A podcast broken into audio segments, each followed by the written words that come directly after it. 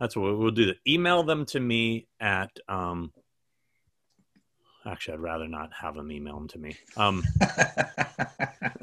okay, this is what you do. It- so this is going well. yeah.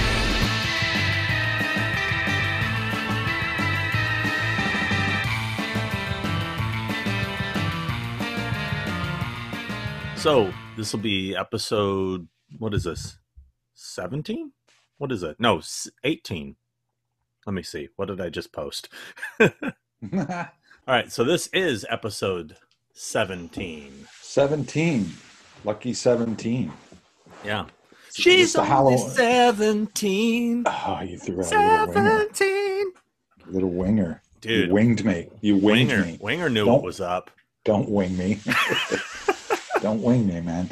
Um, is this the Halloween episode? Would this be This coming out? Uh, this is our. Uh, it's Halloween week. Happy Halloween, everybody. Happy Halloween, everyone. It's Halloween. Halloween week. By the time this comes out, it'll be Halloween. It's Halloween. Is Mhm. amazing. I love Halloween. It's our favorite holiday. It's Christmas for us. You know it. I was trying to think of something special to do today for Halloween, but I have been running around getting tested again and working and stuff. So I, I didn't really come up with anything unless I come up with something off the cuff. I don't know what that would be. I got uh, invited to a party on Halloween. I I don't think it's a big party. I think it's some, like an intimate Halloween party. So I I think we're gonna go to that. I'm gonna probably stay home and pop popcorn and eat candy and carve pumpkins and watch horror movies and drink cider. Unless the weather's like it was today, then I won't be going anywhere on Halloween. Yeah, right. It's crazy. We had Windy. rain yesterday too. Did you? We didn't get any here. You didn't get any rain? We got rain. Uh-uh, uh-uh. Yeah. Very nice. Yeah, we need. I like a rain. I like a gloomy. Uh, I like a gloomy uh, October. To be honest with you, I'm enjoying the cooler weather now. Finally, Yeah. and the grayness has been lovely. And um, yeah, so happy Halloween, everybody! I hope everyone's gonna stay safe and have fun and do something. You know, wear a mask.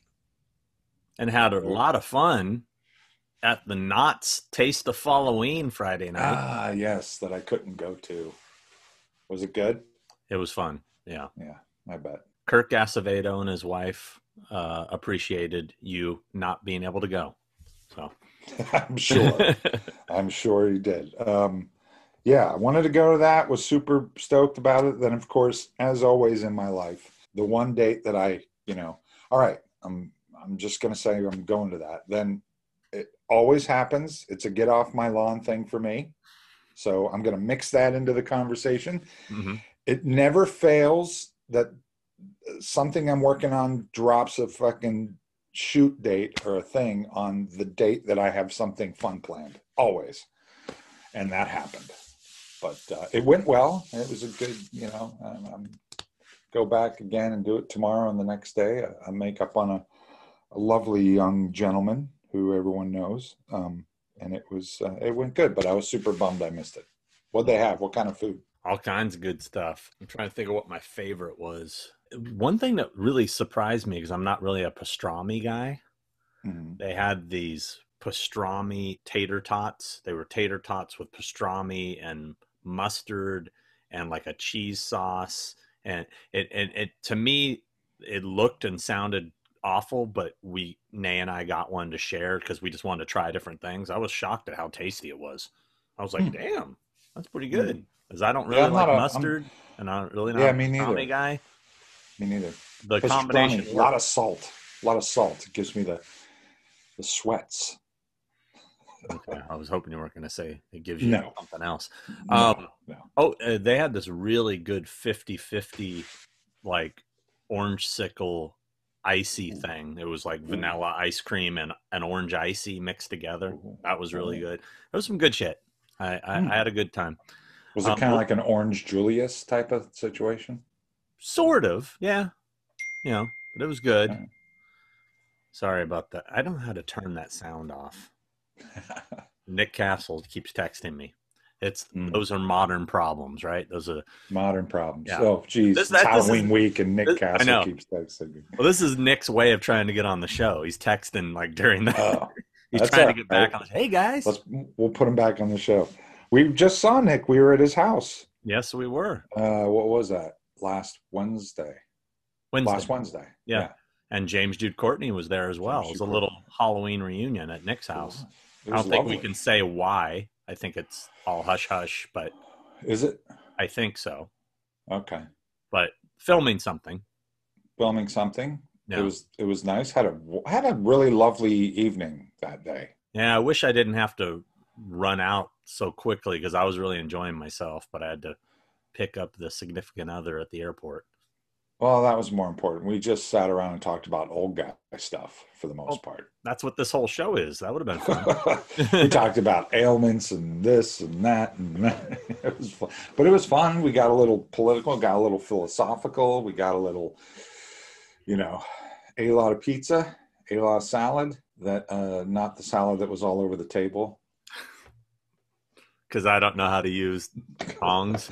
Tongs, tongs, tongs, tongs. What are, what are they? Tongs? Is that what they're called? Tongs. Tong, not Yeah. thongs or something you wear in your area. Right. Yeah. Yes. Um, yeah, I, I, it, it was funny. I'm, I'm trying to use these things to get salad, and I, I go, I'm not very good at this. And as I'm carrying it over to my plate, it just goes, and just goes everywhere. Salad everywhere. Yeah, But it was a lovely evening, and we we did a thing, shot something there at Mr. Castle's house, and then we went on a little field trip and went back to Pasadena and went back to Sugar Mint, and we saw some Halloween location sites, which was lovely. And then we yeah. Took took When- James to to see the Sugar Mint, and he'd never seen the original Myers house or anything, so we we showed him a couple things and was a lovely evening.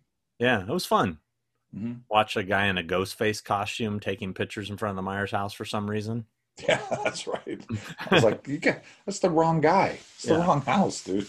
since uh this got cut out of the last episode this was my birthday present from nick he he he bought he got me a and it, it's fallen off but um it's, uh, he got me a, a thing of diet coke and he had this glued on the side but it fell off and it's as you can see he he cgi'd a little uh or photoshopped cgi'd photoshopped CGI'd. yeah, he went to ILM and got them to put this ILM. Diet Coke can instead of a Dr Pepper can, and uh, Right.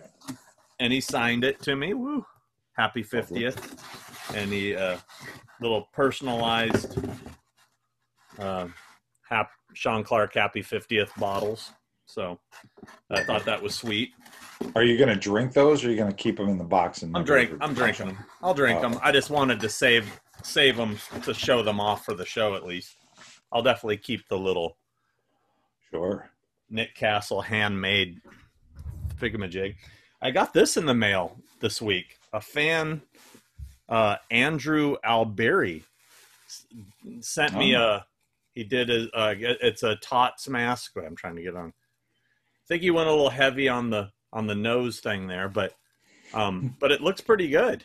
I mean, uh, he did the the matting pretty nicely, hmm and uh, Look at that. Thank you. I appreciate it, Andrew.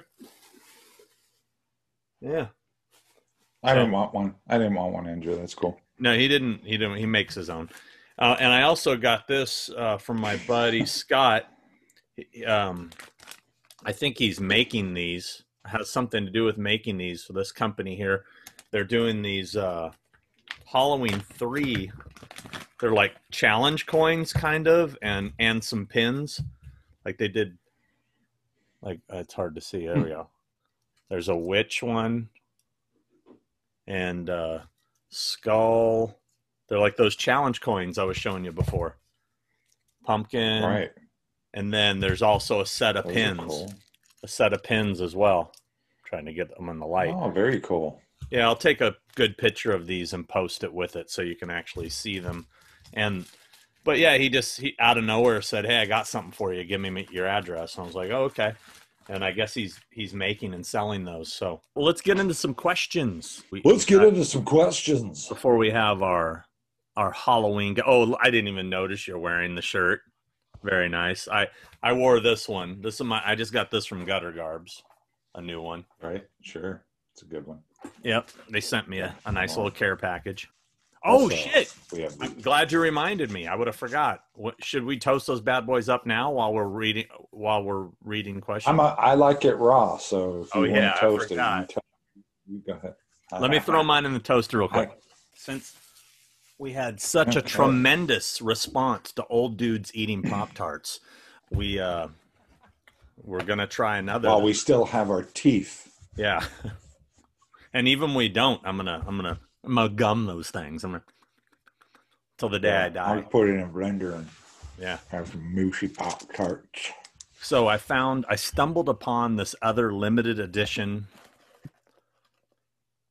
red, Ooh. white, and blueberry. My guess is it's just going to be blueberry with some colored crust. Uh, but And, dude, and where do you get these coffee. magic beverages that just appear? It's insane. I know that it's magical. It's Yeah. magical. And look what's on my mug. Look, I got the new instead of Jack Skellington. I'm Oh, going is that with Scarlett uh, Johansson? going with the that's the bride.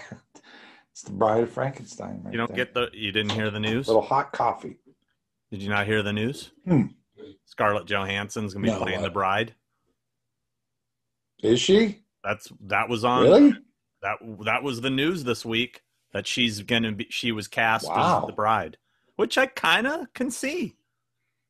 Yeah, yeah, I could totally see that. Um, I'm right now. I, I feel like I have to cancel doing this show and go figure out how to get that movie. and if there's like, any see you need, later. I gotta go do. s- if there's any need for help, a life cast or anything, a full body cast, and you need an extra hands or some spackling, I can I can Mhm. help because I Mhm. just I want to be involved Copy that. because I'm just All right. I'm a let you giver. know. what what Why- Well, if you really want to be involved, then then let me let me go and try to get this job. I'm sitting here talking to eating Pop Tarts. I should be going to try to get my dream job. Well, soon as we're done okay, with this, you can go go. after your dream job. Ooh, speaking of pop, I just heard them pop. Let me grab them. Hmm Now I have to Google that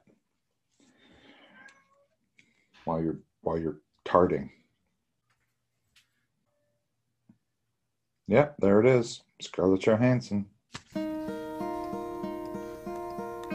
Hello, darkness, my old friend. Ah, you found it? See? I'm not lying. Yep.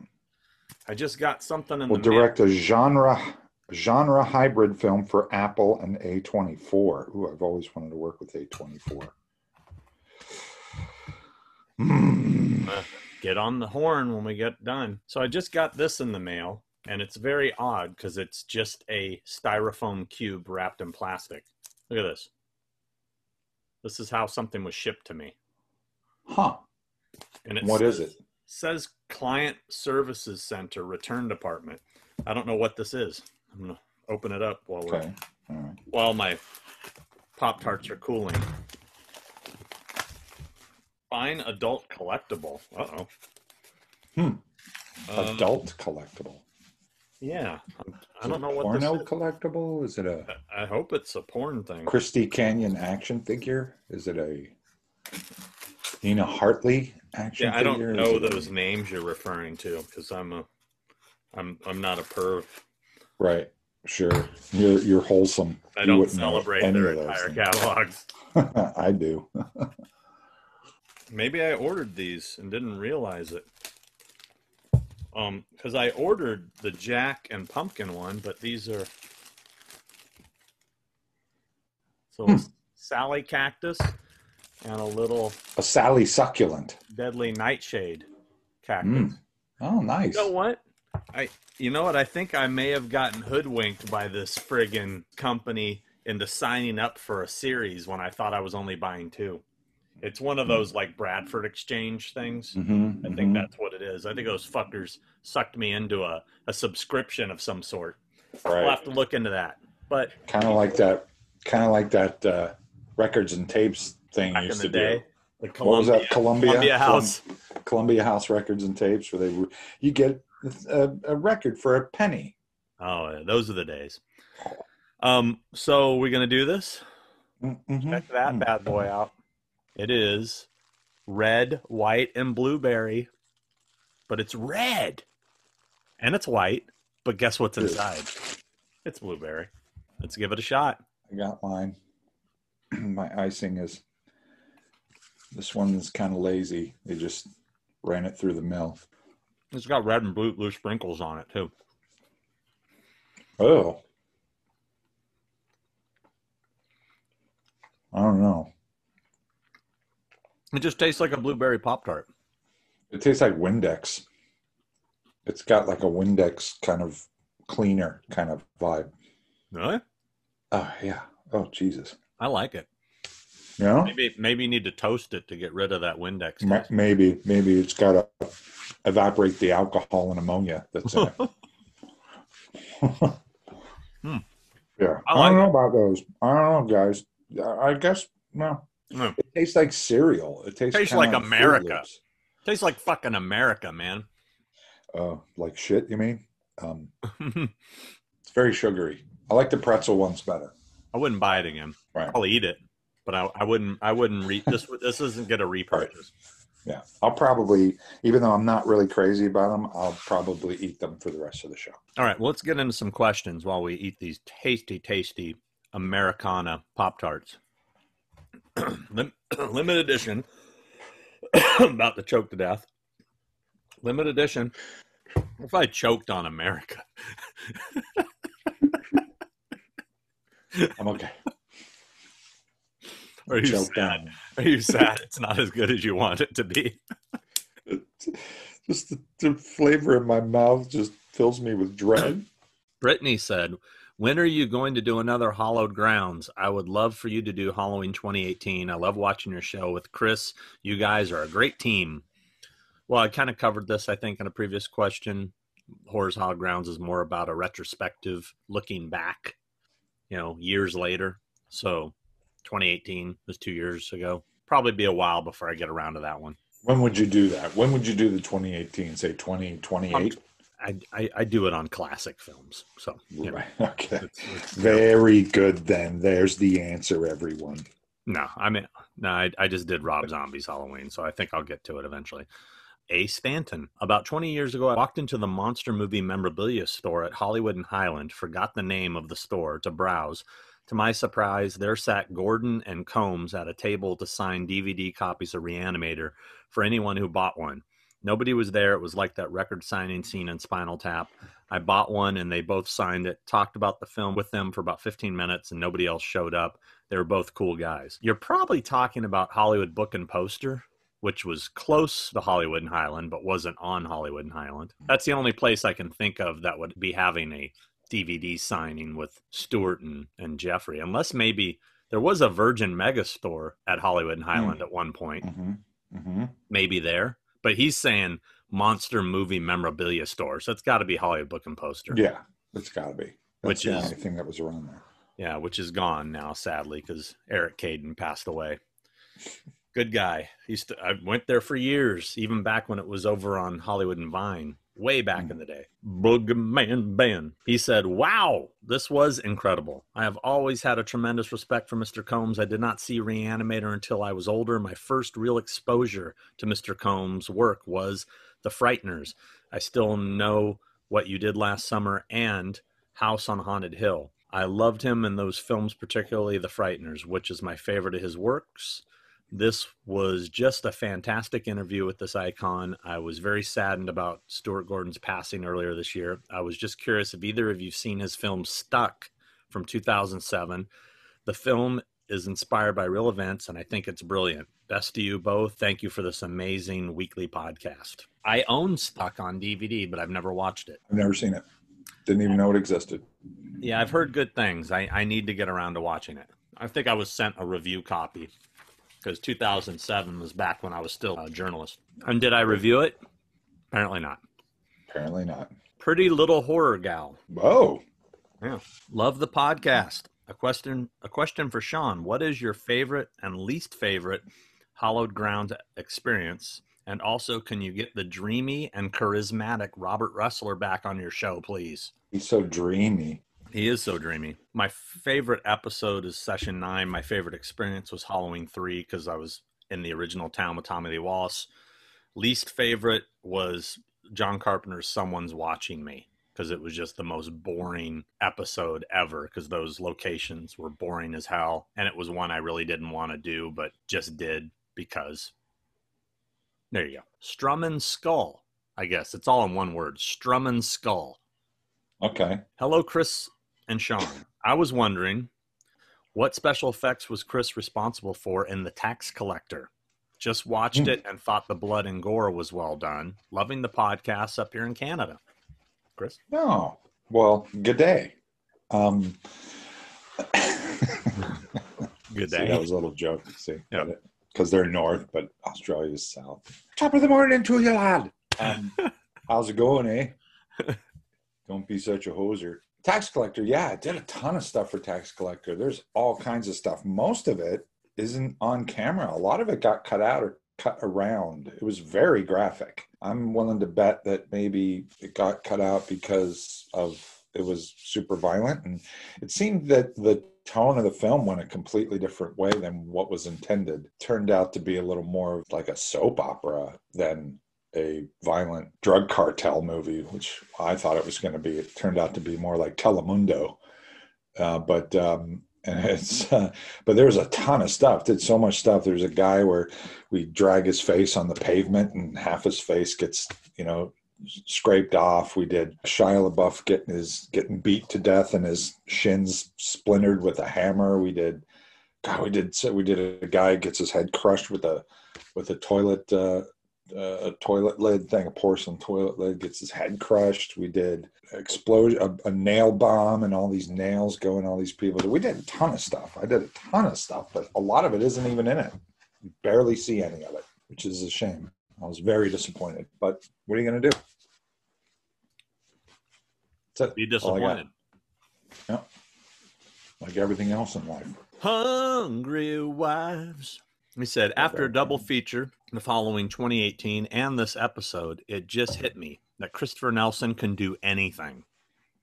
He gives Wow. a terrific and funny yet grounded performance in the same movie. He's delivering such inventively nauseating effects. And then I see him bring that same easygoing charm to the best interview I've ever seen with one of my favorite actors. I know it sounds like I'm blowing sunshine up his ass, but really, I'm listing all the reasons why I loathe him. Go. Whoa, that took a turn at the end. Yep. That took a big Thank turn. Christ, because it was just turning into a fucking. Jeez, that was very nice up until the very end there. Then, then, uh, but uh, I think I know where you're coming from. I, I, I think I, I can't do any, everything. Well, actually, I can do a lot of things. I'm pretty multi-talented, but, uh, but thank you. That was very, very sweet of you until the end. And humble. I, I And loathe him and humble. Yes, grounded. Mhm. That's really cool. Thanks, man. Bobby Hall would like to know what we think of the Phantasm series and how would we rank the films. Well, Oh wow, isn't Bobby Hall a hockey player? yeah, and, and now he just watches our show. That's pretty cool. Yeah. Hat Um, trick for Bobby. we'll save the ranking for a ranking episode, but yes, I'm a fan of the Phantasm franchise. Are you, Chris? Yeah, I am. Um, Don't one and two, I'm a fan of, and then I kind of started checking out. But I like part two a lot. Well, part one's great; it's classic. But part two, I just find so fun.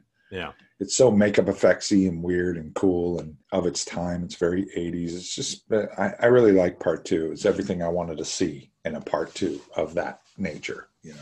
Yeah, I would very much look forward to ranking that franchise as I have How, I have how a many of them are there? five. Okay. Live Free or Die said, I'm in law enforcement, and the one eyed sack reminds me of a case. A suspect did an armed robbery at a convenience store and had a pillowcase over his head with only one eye hole cut out. He was last seen running into an apartment complex, and we started knocking on doors to see if anyone saw anything. We knocked on a door, and a dude opened the door with one eye my investigative skills kicked in and it turned out he did the robbery. If he just had cut another hole, we wouldn't have even looked at him. Another great show, guys. Happy Halloween. it's a great story. That is a good story. What were you thinking? What was that guy thinking? Baffa D's said, Sean, I see your Waxworks record shirt. They make some truly beautiful pieces of plastic. Is there any vinyl that you and Chris own that you think is the most beautiful? Vinyl that's the most beautiful? Yeah. Like a record? Mhm. You mean like the colored vinyl thing situation? You cool, man? Like how? Okay. Whatever. Presentation, packaging. Well, any old Kiss album, I, you can't go wrong. Um, are we talking about the colored vinyl stuff? What's the guy's name again? What's the person's name? Boffades? Baffa D's. Are we talking about Boffades? You mean. Boffades? Oh, That's where my head goes. Anyway, sorry. Um, I don't know. Yeah, Kiss Records. I have a really cool that Mondo. I think it's a Mondo Creepshow, which is Hmm. really the, the artwork and all that, and the green record. Um, I, one of the coolest ones I have, I have that really limited Aliens Mondo, the one that has the liquid in it.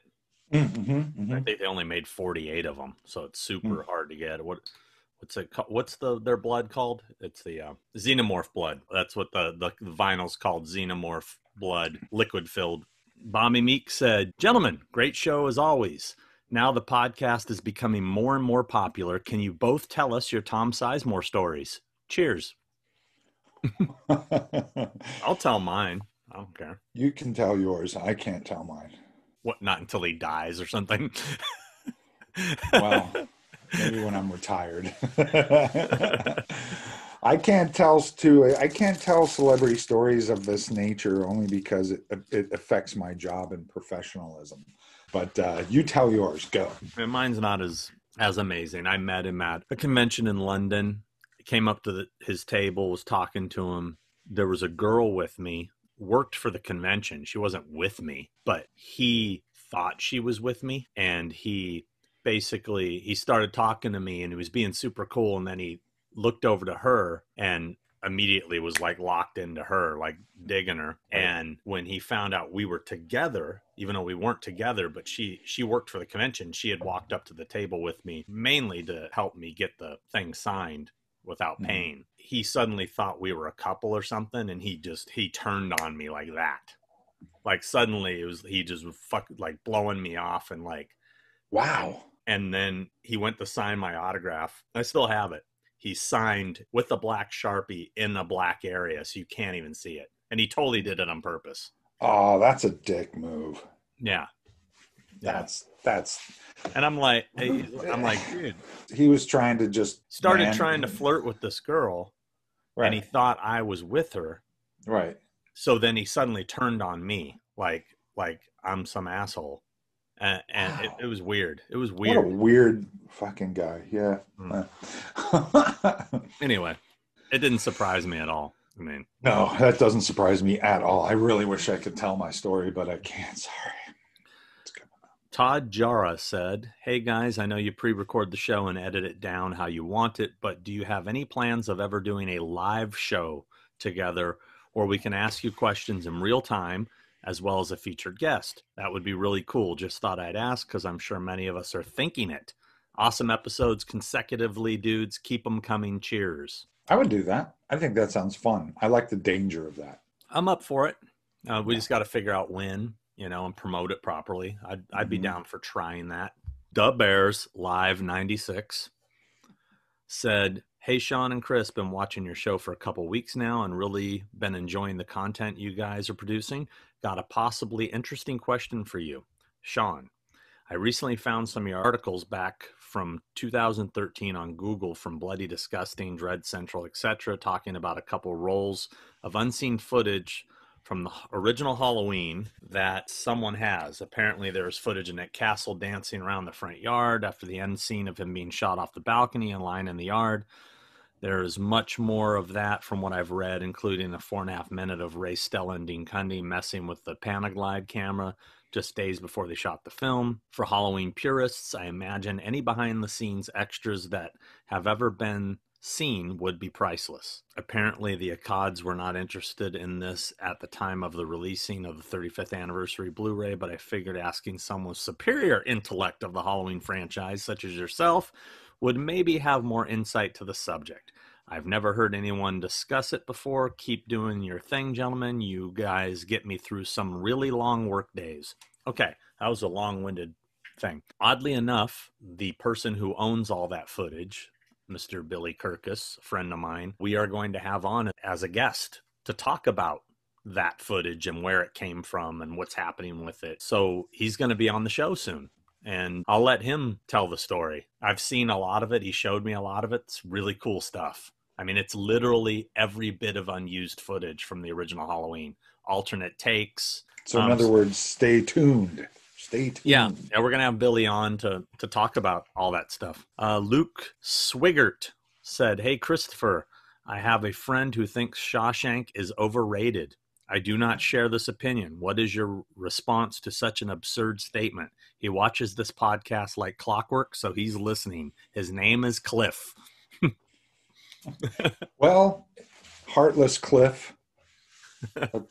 I'm gonna, I'm gonna say maybe, uh, all due respect, Cliff, my pal, my buddy out there. Look into therapy. Break down those walls. Get past that barrier. If you can't find overrated, how do you? Uh, what? Uh, is it overrated? He said it was overrated. He said it's overrated. How many times have you seen it, Cliff? Call call me right now. Call me on my phone, and we're going to get into this right now. I want to know a how many times you've seen it. Did you just see it once back in the day and went, "Bear, it's overrated," or you know, have you tried it and watched it a few times? We're going to dive into this, but uh, yeah, I, I I think you need to get some therapy and and have have a heart, Cliff. Have a heart, Cliff. That's all I got to say. All don't know. right. I could go on. You Yeah. want me to? I think he just wants you to shame Cliff. Um, I Brett still like you, Cliff. It's okay. Brett Stortenbecker said, Have you guys read the Taking Shape books? Part two just came out discussing all the sequel ideas that were discussed that never came together. Maybe authors Dustin McNeill and Travis Mullins could be future guests on your show. Also, I tried the pretzel Pop Tarts. I thought the brown sugar cinnamon flavor were much better than the chocolate ones. Love the show. And as always, keep up the great work. Um, I do not have the Taking Shape books. I have Dustin's Phantasm book, but actually, Dustin reached out to me recently and offered to send me the second one, Taking Shape 2. So I guess that one's coming. We could potentially have him on as a guest. I, I think, have you heard about this book? It's a, basically the second. Yeah, I have. I have the first one. You have the first one? hmm So the second one's supposed to be all the unproduced uh, sequel ideas. Mm. That that that for whatever reason, and I don't know why that doesn't interest me. Hmm. I don't know, but yes, I agree. The brown sugar ones are better than the chocolate ones. All right. Dylan J. Carver said, Greetings, Sean and Chris. I'm an independent filmmaker based out of Northeast Kansas. Just wrapped my latest project in August entitled The Road Demon. Had the The pleasure of meeting the legendary had the The pleasure of meeting Demon. the legendary Christopher Nelson in St. Joe, Missouri at last year's Crypticon. Was there another Wow. guy named Christopher Nelson? Oh. Um Boom. what a Boom. great guy and super chill to talk to. Gave me some great tips on my redoing my Trick or Treat Studios Halloween 2018 hair. What I love about meeting people in the horror community is that everyone seems really laid back and willing to engage in actual conversation. There's this great sense that horror filmmakers and fans aren't only horror fans, but cinema fans in general. It's really great to have those like minded conversations, so thank you. Also, funny to hear the story about you all getting hammered in St. Joe. Not much else to do there. Question for you both Are you either fans of the 1962 horror classic Carnival of Souls? It was Mhm. primarily shot here in Lawrence, Kansas, and many of the locations still stand today. Wonderful film. Thank you both for everything that you do for the horror film and filmmaking community. Carnival of Souls, I've seen it, I own it, I liked it, but it's not something that I revisit. I love the look of the movie. Yeah, it's really cool. I like Carnival of Souls a lot. Romero got a lot of his inspiration for Night off of Carnival of Souls, I believe. It's cool. I like it. It's creepy and weird and cool. And I feel like Rob Zombie pulls from that movie too a lot, or has. But Not uh, my favorite Kiss album, though. So- no, no. But yes, a good movie. Excellent. Mud Nelson. Oh, it's my it's my pal Mud. My name is Mud. Mud Nelson. Hey guys, what's your thoughts on the movie The Prowler? If you've seen it, I just discovered it recently. They shot some scenes in my hometown of Cape May, New Jersey, so now the movie is automatically way cooler to me. Haha. Yes, I am a Prowler fan, and I have visited those filming locations, actually. And were they everything you wanted them to be and more? No, there was a couple I couldn't find.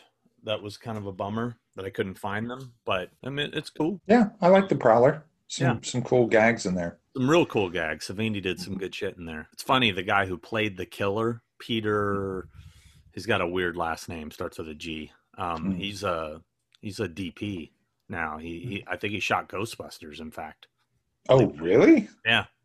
Wow. Yeah. The new Ghostbusters or the No, eighty four. Oh, okay. Yeah. I was gonna say, huh? Um, wow, interesting. I'll have to look him up. Check it out. Yeah, I had him at a convention once, and for the Prowler, and unfortunately, there wasn't a whole lot of love for the Prowler. He didn't do Really? so great. Yeah, I had What the, was the Prowler's premise, main pre- I, I know the guy was in the military. What was the deal? Because I was Uh, only at that time I was only paying attention to the gags. I like I, it was on recently. I had it on in the background in the shop when I was working on something, and I still couldn't figure out exactly what the plot was. I, I, as I recall, wasn't it like his his love his love broke up with him while he was gone Right. war? Right. Uh, That's what I thought. It was something about some broken-hearted soldier guy Yeah. that was just couldn't get over it and move on with his life. Yeah. Yeah. Just get over it, dude. Move on, man. Yeah. You survived uh, war. Just get, you know. I mean, Dodger Rebel said another slam dunk. Great show, fellas. Now I want some Pop Tarts. Awoken Nightmare said another great episode. How about you guys rank the Kiss makeups, including non-original member? Oh wait, that did make did- it in. That did Oh, make did it, it? into that last episode. Yeah, oh, it did. Okay. yeah Oh, so so our our I, contest. our idea about the contest made it into the episode. It did. Oh, okay, Um, but good. but we we didn't figure out how we were going to actually do it. So how are we going to actually do it? There is if you just look up Google blank face for makeup, you can find like just drawings of of sketches of face. Print one of those bad boys out, draw your makeup idea on it, and I guess take a picture of it or scan it and instant message it to me on my uh, Instagram, which is at Mhm. malfunction. And uh, and then we will Chris and I will judge them and the winner the winner will get a cool prize we'll come up with something really cool we'll come up with Yeah. something that's going to be worth your time We have to figure out what that prize is, though. We got to Yeah. tell people at some point before they're done. okay We got to. We'll, we'll we'll talk after this, or we'll talk, and we'll we're gonna figure out a good prize for you guys. But yeah, it doesn't. You don't even have to print out the little face. Just draw it. Just draw a kiss you could, makeup. you could draw it too the easier way would be to do print out the face and draw it on it That or would- you can do it on Procreate, or you can do it on Photoshop, or you can do it however, if you're an artist out there, however way you want to do it. Mhm. You could do it on your sister. You could do it on yourself. Get some grease paints and do a makeup. That would be, that's what I'd like to see. I'd like to see Mhm. people actually do the makeup on either themselves or somebody else and take a picture of it. Mhm. Don't you think? Mhm. that'd be cool too i mean it's really going to come down to what the best design is whether it's on paper or if it's on somebody's face because Right. if it's goofy as hell it don't matter how good it looks on someone's face it's going to be the design And you have to have a Come up with a name. Kiss you have to have character. a, you have to have a name for said character. you have to know. name the character, the whole deal. So what I'll do is I'll put together an official thing that I can put on Instagram or my Facebook page to kind of show the rules and maybe have a deadline and we'll we'll we'll announce the winner on the show and again, whatever the winning makeup is, Chris is going to do it on me. He's going to he's going to make me up as the newest That's Kiss right. character. That's right. That's not the prize, but that's No. that's that's one of the that's one. that might be the reveal. Maybe you do the makeup and we turn around and that this is the winner. Maybe kinda that might be the way to do it. Yeah. Yeah. But we're we'll do. I'll do the makeup on Sean, and and you'll get a prize. Yeah. It'll be a cool prize. We'll make sure it's not cool. something lame. Yeah. Okay. Well, PJ is in the house. Are you ready for PJ Soles? Totally ready. Totally. Okay, totally here we go. ready. Here we go. There we go. There she is. Hey, you see us? Yeah. Oh my God! twins. Twinsy. Totally. We're totally twins. We're totally twinsies. I wore this shirt in your honor, but he's got the better one. So Aw, thank you. How you doing? good. Happy Halloween to everybody. Well, Yeah. happy Halloween. Unless you unless you waited too long and watched it the next day or something like that. Thank you for coming. Thank you for doing this. This is super fun and super exciting. I'm thrilled to be talking to you. I've been such a huge fan of yours forever. And uh, we're just so, I'm so happy you're here, especially in Halloween week. And by the time this goes on, it's Halloween. How have you, how are you doing? How, how have you been spending your 2020 and how are you spending your October right now? well, the 2020 has been very strange. I've been spending it at home, Yeah. Yeah. but uh, uh, had a good time the other day. My uh, daughter and son-in-law and my three-year-old granddaughter. We went to Hauntoween, so it was a drive-through haunted house. And the best part is they just keep dumping candy in the window, so the whole back seat was filled with candy. but uh, other than that, just you know, trying to uh, catch up on some shows, do some uh, unpacking of boxes, all kinds of things like that. Just staying in touch with everybody. It's been, uh, you know, homebound, trying to figure Have out you- what to make for dinner. Have you moved or something? Have you moved? Is that why you're unpacking No, I boxes? haven't moved, but when I did move here where I live now, um, I had a bunch of boxes in storage that are Oh. mostly, you know, my kids are in their 30s now, but I still have all their toys and all their uh, home movies and boxes and boxes. So I, that kind of followed me around. And uh, I always keep saying now that they have kids, I'm going to unpack the Legos and unpack the American Girl doll so that my grandkids can play with them. But never seems to happen. It's either too hot or too cold because it's outside in another room that doesn't have uh, AC or heat. So, but you know, small, small little projects. Great. And so you've spent most of 2020 obviously being healthy, obviously, I hope, and everything. And any anything Oh yeah, the healthiest because you know you don't go out, you don't go on an airplane. It's uh Yeah. usually if I come back from a convention, there's been so many handshakings and hugs and airplane rides and hotel rooms that you come back with the sniffles or something. So it has been a nice experiment to see that you know germs actually do exist and uh, we probably should always be wearing masks from now on even when conventions get back in the regular way which i hope they do next year because i miss everybody and uh, i am a big hugger that part i don't know if that will be able to uh, continue right. as a tradition but I was going to ask you if do you, do you miss the conventions? Do you miss it? Absolutely, Yeah. of course. You know, uh, it's fun to travel, it's fun to go places, and it's fun always to meet the fans because, you know, at home I'm uh, I'm mom, I'm nana, I'm uh, clean the house, make the food, buy the toilet paper. At the conventions, I'm PJ Soles, and everybody is so nice and gives me so much love and. And uh, you know, of course, I miss that, but That's awesome. Yeah, it's been a strange year. Very strange. very I'm glad it's I'm glad it's almost for I'm everybody though so Yeah, at least yeah. at least we're not alone it's it's strange for everybody in the whole world so Yeah, that's true. And we wouldn't be doing this show if, if it wasn't for the strange lockdown weird right world so of there's some good there's So, some pluses i think a lot of people have uh, you know bonded with their families. They've uh, gotten to know their kids whereas before they're like go to school get out go play. I think it's been a, a real learning experience for a lot of people. As to the way it was maybe back in the, the 50s and 60s when families gathered around and and ate dinner together and breakfast together and lunch together and you know Mhm. had a hand in their kids homework. And so i think it's probably uh, there's pluses and minuses of course. The, the minus is the fear of going outside except eh, especially for the older people and the vulnerable people. But you know in the beginning i was a little bit more cautious. I did the seven to nine senior hours at the at the grocery store but you know now i'm i'm uh, a little more brave and i'm like whatever i'll wear my mask and my gloves and i'll be good. I'll be in and out. We've learned to live with it. And i think there's been definitely some pluses but the minuses are of course the the conventions. Like lastly looking forward to that. My first england london show. Well not exactly london but uk show.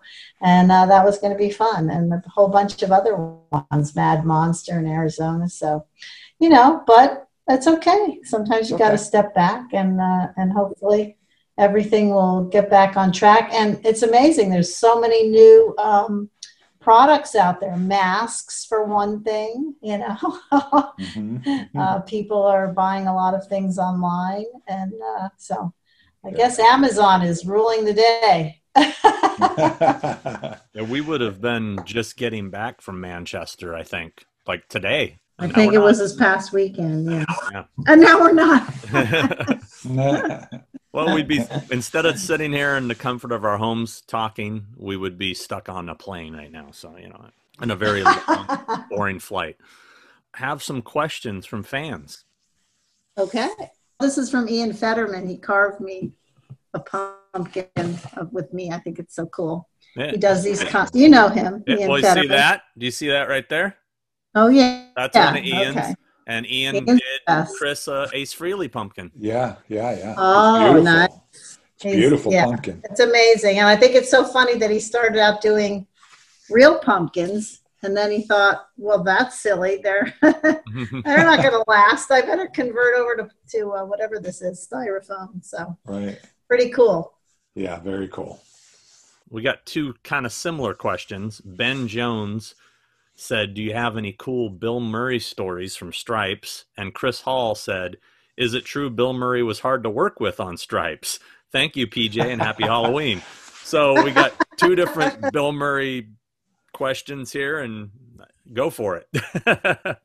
Yeah, well, I could tell you a lot of good stories, but uh, you know, it'd be X-rated. No, just kidding. oh, you, this Um, show has no no. That's right.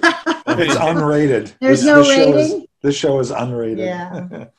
well, I have to say, Bill was um, pretty difficult to work with. Um, I didn't know anything about him except from Saturday Night Live. I had done my screen test with Harold Ramis and um, uh, Ivan Reitman. I flew from the set of Soggy Bottom USA, which I did in Marshall, Texas, with John, with Don Johnson and a great cast. It's one of my favorite movies that people don't even really know about except in the South, but it really is a hoot. Great cast, and uh, flew from there to uh, Fort Knox, Louisville. Yeah, Louisville. And did a screen test. And by the time I landed back in LA, my agent called and said, go back, you know. And I said, okay. And at that time, I hadn't even met Bill. First, next day, first scene was with Bill.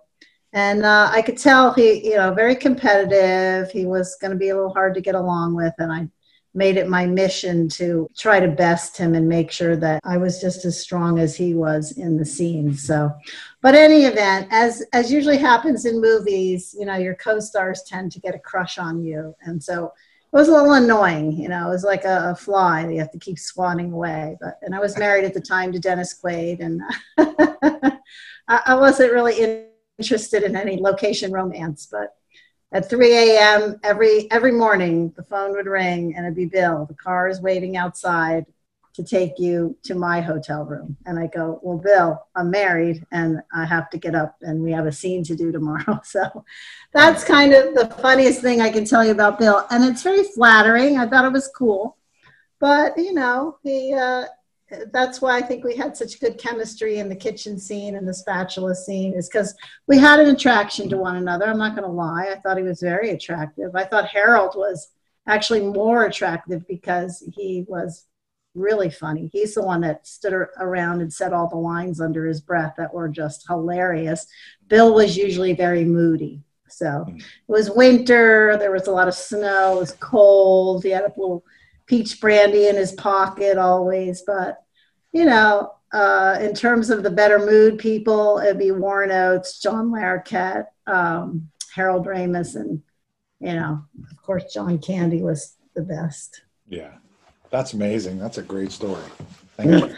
Do you recall which scene the very first scene was that you shot?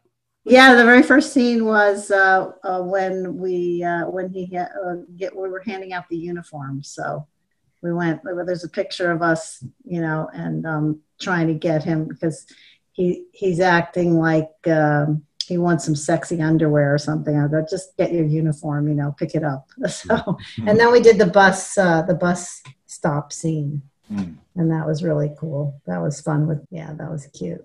Well, at that time, at that time too, did you you had Was that his first film, feature film? No. No. What what what was Bill before? Murray? No, he'd Meatballs. No, I think he did Meatballs. meatballs. He did because meatballs. Harold okay. Ramis, right, yeah. right, right, right. Yeah, Harold Ramis wrote, uh, you know, well, they Yeah. wrote Stripes for uh, Cheech and Chong, actually. It says that in the extended scenes. I didn't really realize that or know that. But Oh wow. so it was, and they had a whole bunch of, you buy the extended version, which, you know, has some interesting scenes of me and Bill in the Mhm. bedroom after Mhm. I come out of the trunk. Um, there's a whole thing where they go to South America, and that was really written for Cheech and Chong, but they filmed it with Bill and Harold.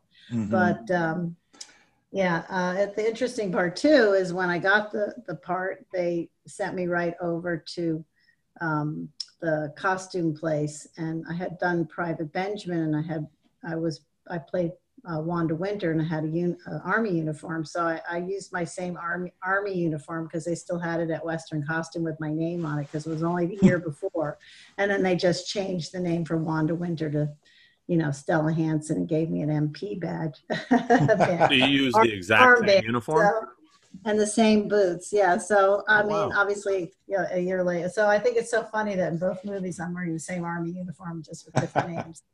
That's awesome. That's great. Um, let's see. So John. These are the details that fans crave.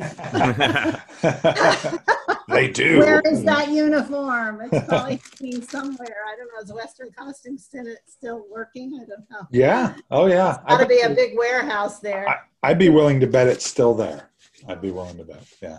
Bill Murray had not only done Meatballs, but he did Where the Buffalo Roam and Right. Caddyshack before. Right. Before. Yeah. Oh yeah. So that those were all Harold. All these meatballs and Caddyshack were Harold.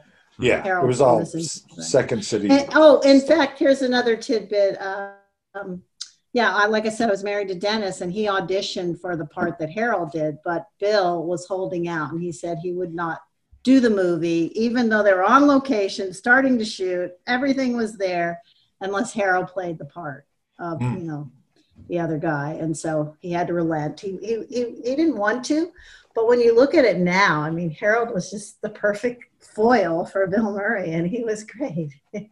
oh that's yeah. all- Couldn't couldn't have been anybody else other than No. Bill Ramis. It couldn't have been. Certainly not Dennis. Yeah, Dennis.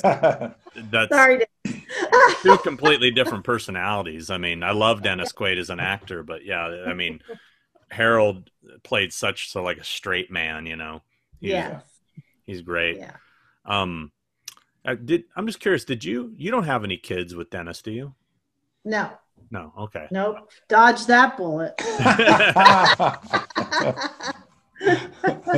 John Conrarty said, "Do you have do you still have problems with your ear because of the hose incident in Carrie? And how how many times a week do you hear the word totally?" well, the two entirely different questions. And, you know, because of my hearing problem, I can't hear the word totally, but I'm just kidding. but uh, it's funny. I it, it was very painful. Broke my eardrum. The water hose went right in my ear. Um, Brian De Palma liked things to look realistic, and Dick Ziker was a stunt coordinator, and they did have the fire department, the fire chief, and he said, "No, no, no, we can't do it the way you want it. We can't put a full fire hose on PJ's face."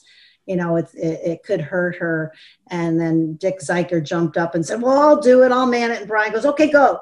And so they did it. And I didn't know that he, you know, he wanted my face to bat around like this with the fire hose. But when you turn your face, you could get it in your ear and full force fire hose. Ah, went right. And I just, I slithered down the bench and uh, I just felt myself like passing out. And the pain was excruciating. And the grips came and picked me up. And they brought me to the Brotman Hospital in Culver City because that's where we were shooting in the studio there. And uh, ironically, um, I had both my kids at the Brotman Hospital just because the Natural Childbirth Institute was in Culver City at the time. But um, in any event, um, for six months, I went to the doctor and he gave me drops and whatever, and I've completely recovered. So I do not have hearing loss. In fact, everybody's uh, my kids my boyfriend they're always they always say that i hear like a dog because uh, i can hear a car coming from three miles away there's a car coming and then we're wait wait wait oh there it is so it didn't impact that and then uh, let's see. What was the other question? Hmm. How often you hear totally a week? Oh, week. totally. I say it myself and I love it. I mean, everybody says it. And, you know, it was one of those things where I added just a few more. There, Debra Hill had obviously written, well, not obviously, people probably know this, though she wrote the dialogue for all the girls, or most of the dialogue. And then, you know, with John and Debra, they were very, um, you know, they, they were welcomed any kind of ad lib. So I told John, I'm just going to push the totally. If I get really annoying, just say enough, PJ. But he never did. Hmm. And uh, I do hear it a lot. And when I do hear it and I say it myself, I always laugh and I go, it's an awesome word. I love it. And I love the Fright Rag shirt. I mean, it's just, it's amazing. I'm, I'm so happy. I didn't think I'd ever be on a shirt. it's one of my favorite shirts. I love this shirt, and every time I wear it on set, everybody goes crazy for it. Uh, when I'm on set, I always make it a point to take it to location with me, and I wear it on set. And everyone's always like, "Where can I get that shirt?" Is it is it true that, exactly? Is it is it true that one of the uh, that John liked the way you said totally or something? In Well, that was at the audition. The Okay. initial audition, which again is something that never happens or happened in Hollywood, is uh, that you would go and you would read with the director and he would give you the part on the spot. But it happened in my case. I guess he had seen, uh, obviously, had seen Carrie. And uh, uh, from what he told me afterwards, he liked my character in that and had me, you know, ha- was very interested for me to play Lynda. And so we read, and they had already read a bunch of girls. And then afterwards, um, you know, he told me that I was the only one that read the word totally the right way, the way he heard it. And I said, Well, what other way is there? And he said, Well, that's why you get the part. You want it? And I go, Yeah. and then he said, Can you stay and pick out your boyfriend? We got three guys sitting outside. So I auditioned with the three guys and we said, we, you know, we, we chose John Michael Graham. There, Graham, there was something about him. And I, I think he might have had the glasses with him because I don't think, I don't know if that he wears glasses, but we're like, that guy looks like Bob. He does. Yeah. Yeah. Those were his real glasses, Really nice. Oh, okay. and he Good. still Thank has you. them. He still has them. I know he brought them to one of the conventions. I remember. Yeah. He, he promised that he someday they'll be mine. He said. Oh yeah. So, Adam DeFilippi said, "Hey PJ, I know, How did- Don Conradi too on Facebook, and I know Adam too. Hi, Adam. yeah, yeah, they're they're both friends as well. Hey PJ, how did your cameo in Halloween 2018 come about? Also, I've been wondering if it was done entirely as a voiceover or if you were actually on set. Um, well, I was not on set. I uh, went to some studio. Uh, actually, I went to the Blumhouse production company, and they ushered me, and it was like you know going through the CIA. It was like weird. they patted me down. I went through a metal detector. No, just kidding. But it was kind of funny. And then uh, we were just in a, a big room, and they had me on Skype with the director, David Gordon Green, and uh, he had just come in from a run. He was five minutes late. And he was like, "Sorry, sorry, sorry." And I'm like, "Okay." he was sweating, and uh, then they just had me run through the lines, which were the same lines that were in the original Halloween of the teacher speaking the quote. And he had me do it a variety of different ways. And uh, I uh, and it was interesting. You know, I, I still haven't seen it, but I hope it's good. Um, originally, I got an email, and it was sort of a last minute thing. And uh, I think they, you know, they were like, "Well, we should, you know, we have, we want PJ to do something." And I think fans and people were suggesting voiceovers, and I said, "I'd love to do it. Just, you know, have to put totally in there because I don't want to just do a random voiceover. I'm not really going to play a character. You're not going to see me, but." in order for it to be a, a, a proper Easter egg, I- really should say totally. So they agreed, you know, they agreed with that, and um, and then we went from there. So I, you know, I think it was really cool. I would have preferred to have been in it, but I understand. I was happy to just to be, uh, you know, the voiceover of the teacher, and it was a good quote. You know, fate. and you still haven't seen it. Any reason why you're just not interested in it? They were going to send me a, a you know, a copy? Blu-ray, a DVD, and they never did. So Really? Yeah, that was part of the deal. I got them a session fee. A DVD. I did get invited to the premiere, but I, I think that was uh, that was the same night we were doing the convention, weren't we, Sean? So I think that was just too much in one day. I think that was the same night of the Sunday night of the the Um, 40th.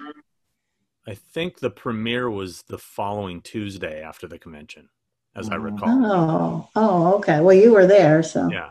Yeah. Yeah. I went to I went to the premiere and I I think it was before the 40. No, no, no. It was No, after. it wasn't. It was No, it was after. right after. yeah. because yeah. Sandy That Johnson. Tuesday. In fact, I think Sandy Johnson went because they were so insistent that I surrender my tickets if I wasn't going. And then suddenly, you know, uh, it seemed like I think Sandy uh, and her husband were able to go because I surrendered my tickets. But Uh, Yeah, yeah. that would have been a fun night. But, you know, the night belonged to Jamie Lee. But it would have been fun to see her and Chris Guest again. Yeah, you should have came. It was it was a lot of fun. It was a I know. Pearl Morgan said, "What do we look forward to in the future from PJ? Anything missing in your life that you may have always wanted to do?" It's kind of a deep question. Well, Yeah, that, that's yeah, that's, that's, uh. That's like a totally random question. Any future projects coming up that? that oh, you know, I'm I'm always uh, saying I'm going to write my book, and I thought actually I did start with my daughter when this pandemic first started, um, and she would come over twice a week, and uh, we would go. You know, she'd ask me questions, and but you know, she's my daughter, and there was. I said, you know what, Ashley, there's only so much I'm going to tell you. I said I can do a little brief outline here, but you know, my life when I was in my 20s in New York City, and then first came to Hollywood. I don't know if I want to really share all that with my daughter, but I said we could do outlines, and so it was fun because you know we started with with my actual childhood because I grew up in different countries. So I said let's do let's do ch- you know it was her idea actually to do chapters based on you know okay there's the Frankfurt Germany chapter, Morocco, Casablanca, Casablanca, Morocco, Maracaibo, Venezuela, Brussels, Belgium, Manhattan, New York City, and then Los Angeles, California. And that's when my whole movie career really started. And so we were kind of on a roll until um, she got pregnant. And then she didn't want to come over. and then I said, well, we could work remotely. But so we have a start, actually. We've got an outline.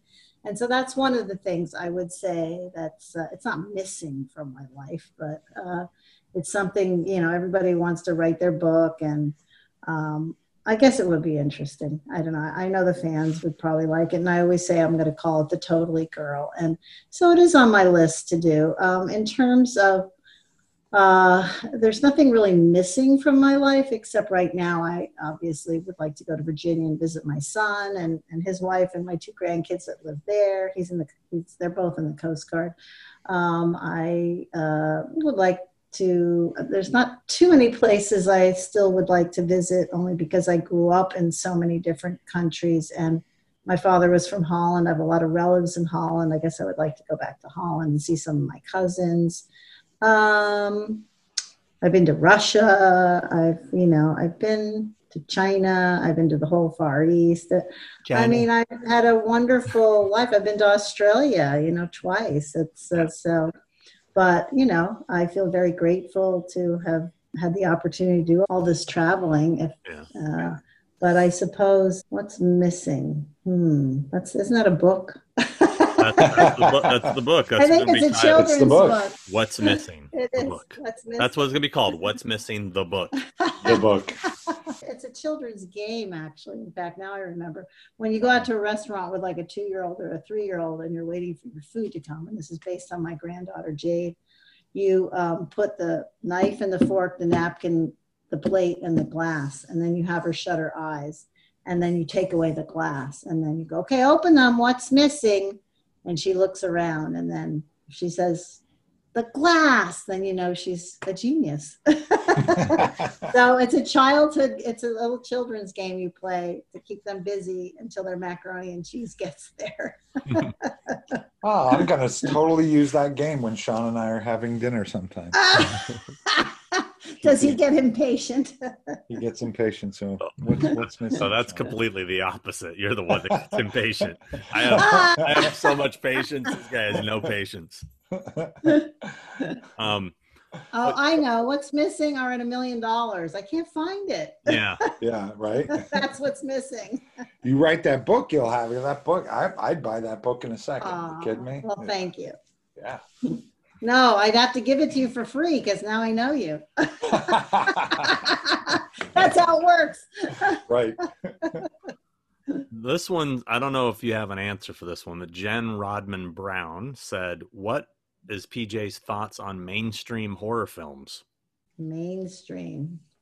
What, do- what do we mean by mainstream? Like the big one, the blockbusters, as opposed to the cult movies like Halloween that everybody loves more than any other movie on the planet, especially around Halloween. I, I guess so. It was a it was kind of a random Mm. question that didn't really get into detail, so I'm not sure what she what she means exactly. mainstream, isn't it? Maybe You she- think may- Hall, you think Halloween is mainstream Yeah. now? I mean, I think it's pretty mainstream. Yeah, it is. It is now. was a I, cult I. I, I think maybe she means, maybe they mean modern, like horror films now, uh, as opposed to, you know, back in the day or something, like modern horror. Uh, Do you watch it? Yeah, yeah. I don't think PJ's a fan.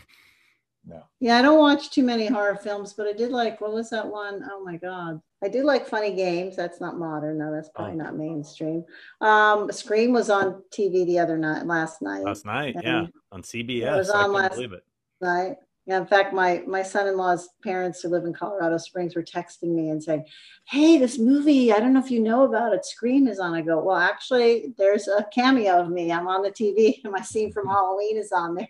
Mm-hmm. So they, they were all excited. And I remember when uh, SAG sent me the thing because you have to pay if you use, you know, reuse footage like that. They have to give you a fee, and I, so I get residuals. But it was called a scary movie before it was called Scream Mhm. and I still get residuals as you know from a scary movie because that's how I had signed the contract. So Let me ask you a Anyway, uh, question in regards to that. Has yeah. a fan ever had you autograph a Scream poster because of that? no, Hmm. good question though, but no, You would, I mean, Um, in the movie. I'm in the movie. I was, you know, I thought it was really cute the, the way they used it, but um, uh, I think the uh, you know the bigger budget ones are probably you know good. I don't know. I'm uh, it's like I said, it's not my genre. The moment I'm hooked on um, the PBS masterpiece European TV uh, series, uh, mostly ones from Iceland and and Holland. They're just so incredible, like Blood Pact and. Thicker than water and before we die oh my god they, they're so brilliant and and they're kind of horror in a way they're they're more like you know our, the, what would be our csis or our cops or something because you know most of them are solving crimes or involve PJ. crime families but Oh, there you go. You, like a- you- like- you like froze there for a yeah. second, PJ. We, you were like, i didn't do anything and my granddaughter's not here so she wasn't in her elsa dress so. um, she likes freezing nana I'm very good at it. and she stands there smiling, and I'm like, anytime now you can unfreeze Nana. uh, Psycho Smiley wants to know if you were a fan of the Ramones music before doing Rock and Roll High School, and if she says yes, did she still like them afterwards? I had never heard of the Ramones. I have to say, I was into Jackson Browne, Neil Young, Joni Mitchell, the Eagles. So when Allan Arkush handed me the cassette of the Ramones and said, "Go home, you're the number one fan. You've got to really be into this music." I have to admit, I put it on. I played it loud. Dennis and I ran around the house. I was screaming, going, "What is this?" so it was very unknown to me, uh, but you know, I had to play the part of the number one fan and completely obsessed with them. And uh, as we went on and as I got to know them, I can't say that I got to know them really well because they were very quiet and very shy, and I think a little, little bit uh, overwhelmed to be making a movie, especially a Roger Corman movie. Probably more so Johnny, who was, you know, very into uh, Roger Corman in those movies, and the only one I knew that really, you know, didn't didn't involve himself in any spirits. but um, and then afterwards, though, absolutely love the Ramones. Totally get it now. You know, got it. Within a, a year after, and I absolutely love the movie. It's my favorite movie of mine that I was in. in and uh, I see Marky every once in a while at conventions, and uh, I, I ask that question myself when somebody wants me to sign. I go, "Did you know about the Ramones first, or did you watch the movie?" It's 50-50. A lot of people watch the movie and then they got into the Ramones. At least the younger generation. I'm always very thrilled and excited, as with Halloween, that the next generation, next generation, next generation, they all embrace these movies, even Stripes, Rock and Roll High School, and of course Halloween with the horror crowd. But um, you know, these movies have been handed down, and they're still cher- they're cherished more than ever. So I'm really grateful for that. Gabba gabba hey. I was a huge, huge, huge Ramones Later fan. Huge fan from day one. There you go. There go. you go. There I you have go. to show my Linda Ramone gave me a Wow. honorary. Anyway, it's here. Can you see it? Oh yeah, it's great. It's awesome. Presented at PJ Soles. I can't believe I have a gold record from the Ramones. That's pretty amazing. Of course, I didn't write Rock and Roll High School, but I, I will say that when Ed Stasium recorded me singing it, he had to play all the instruments because the Ramones couldn't change key. So the my version is Ed Stasium, the producer, playing all of the instruments, including the drums, which I thought was pretty impressive. Oh wow, that's really cool. I didn't know that. Wow. Marlone Lucas wanted to know if if you knew before you took on the roles uh, that required partial nudity. Yes. Well, I will say that Carrie was my first movie, and they had the, the opening scene in the shower. And it was my first movie. My parents had just returned from Istanbul, Turkey, living there for a couple of years, and I had left college to have a acting career, and they were very unhappy about that. So, knowing that they would be back in the states, they'd probably see this movie at some point. I was the only one that kept my towel on, so I was very conscious in that. Everybody else was like, "Ah!"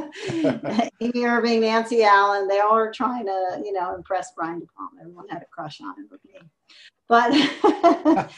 But then when we did Halloween, it wasn't really in the script. But John Carpenter said, you know, when we came to that scene, it was just going to be him and um, Dean Cundey, and I think Debra Hill was in the room. And he said, I just, you know, you have to get, you think it's Bob and he's under the sheet. You don't know what kind of game he's playing. You want to tease him and tempt him and get him back into bed with you because he's supposed to bring you a beer and you're supposed to continue the night. And he said, whatever you want to do, whatever, you know, we just need a little hint of something, but whatever you're comfortable with. And so that's why I did the quick, you know. Of course, I didn't tell my parents. They did go to the theater with a, a friend, friends of theirs, and uh, they were horrified. But I said, but it was just a little slip of the sheet.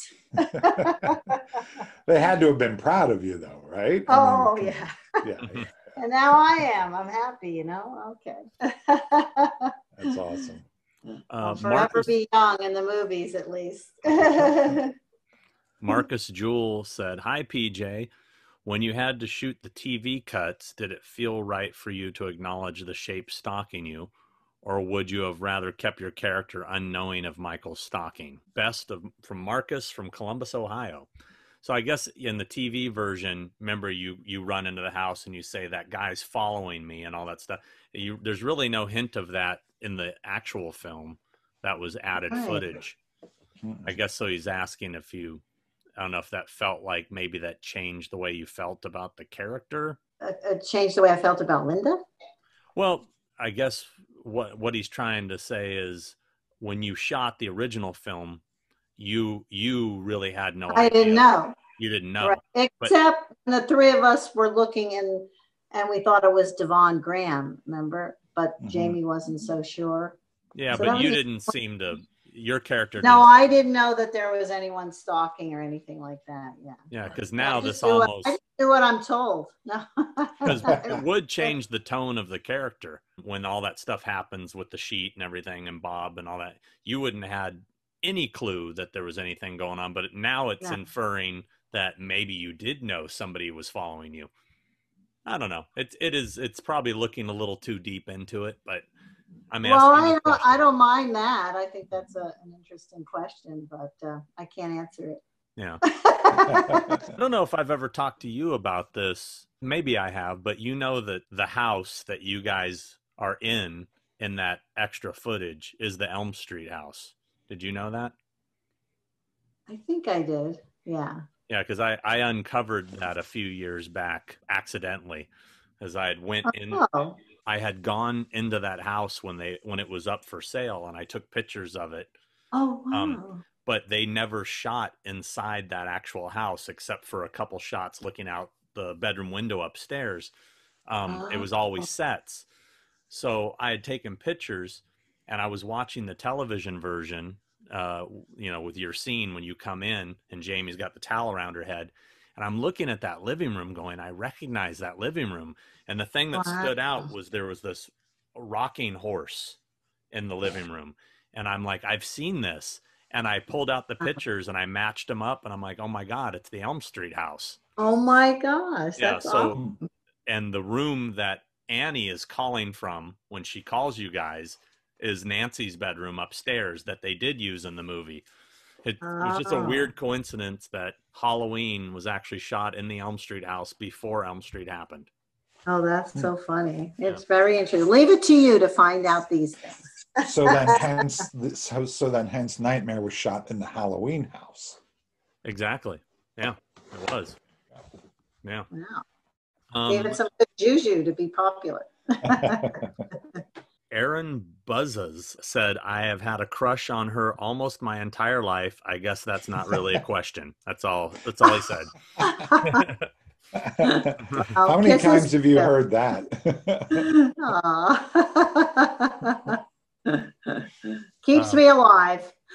Chris Hall would like to know how did you like your character of Lynda in Rob Zombie's remake? What did you think of what they did with Lynda in that film?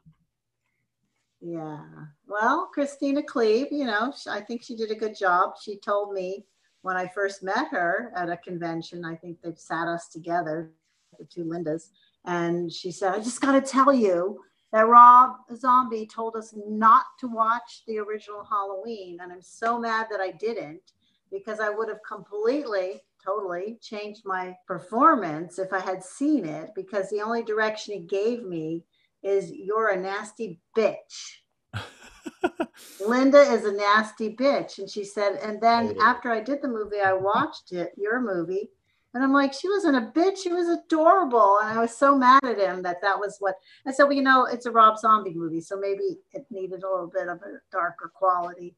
And maybe he just wanted you, you know, that that was his version because it was reimagined as what if Lynda isn't so cute and darling.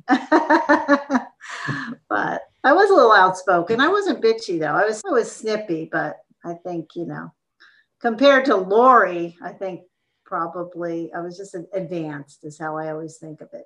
I think I already had a Linda boyfriend, I smoked, I had sex, I was a cheerleader, I didn't do my homework. So, you know, Yeah, I think your Lynda was just a little cocky. You know, which, cocky, that's a good, yeah. Yeah. which is what worked which worked for the character Right. for sure. John Howley, I think it's or Hewley. I don't know. I don't know how to pronounce this guy's name.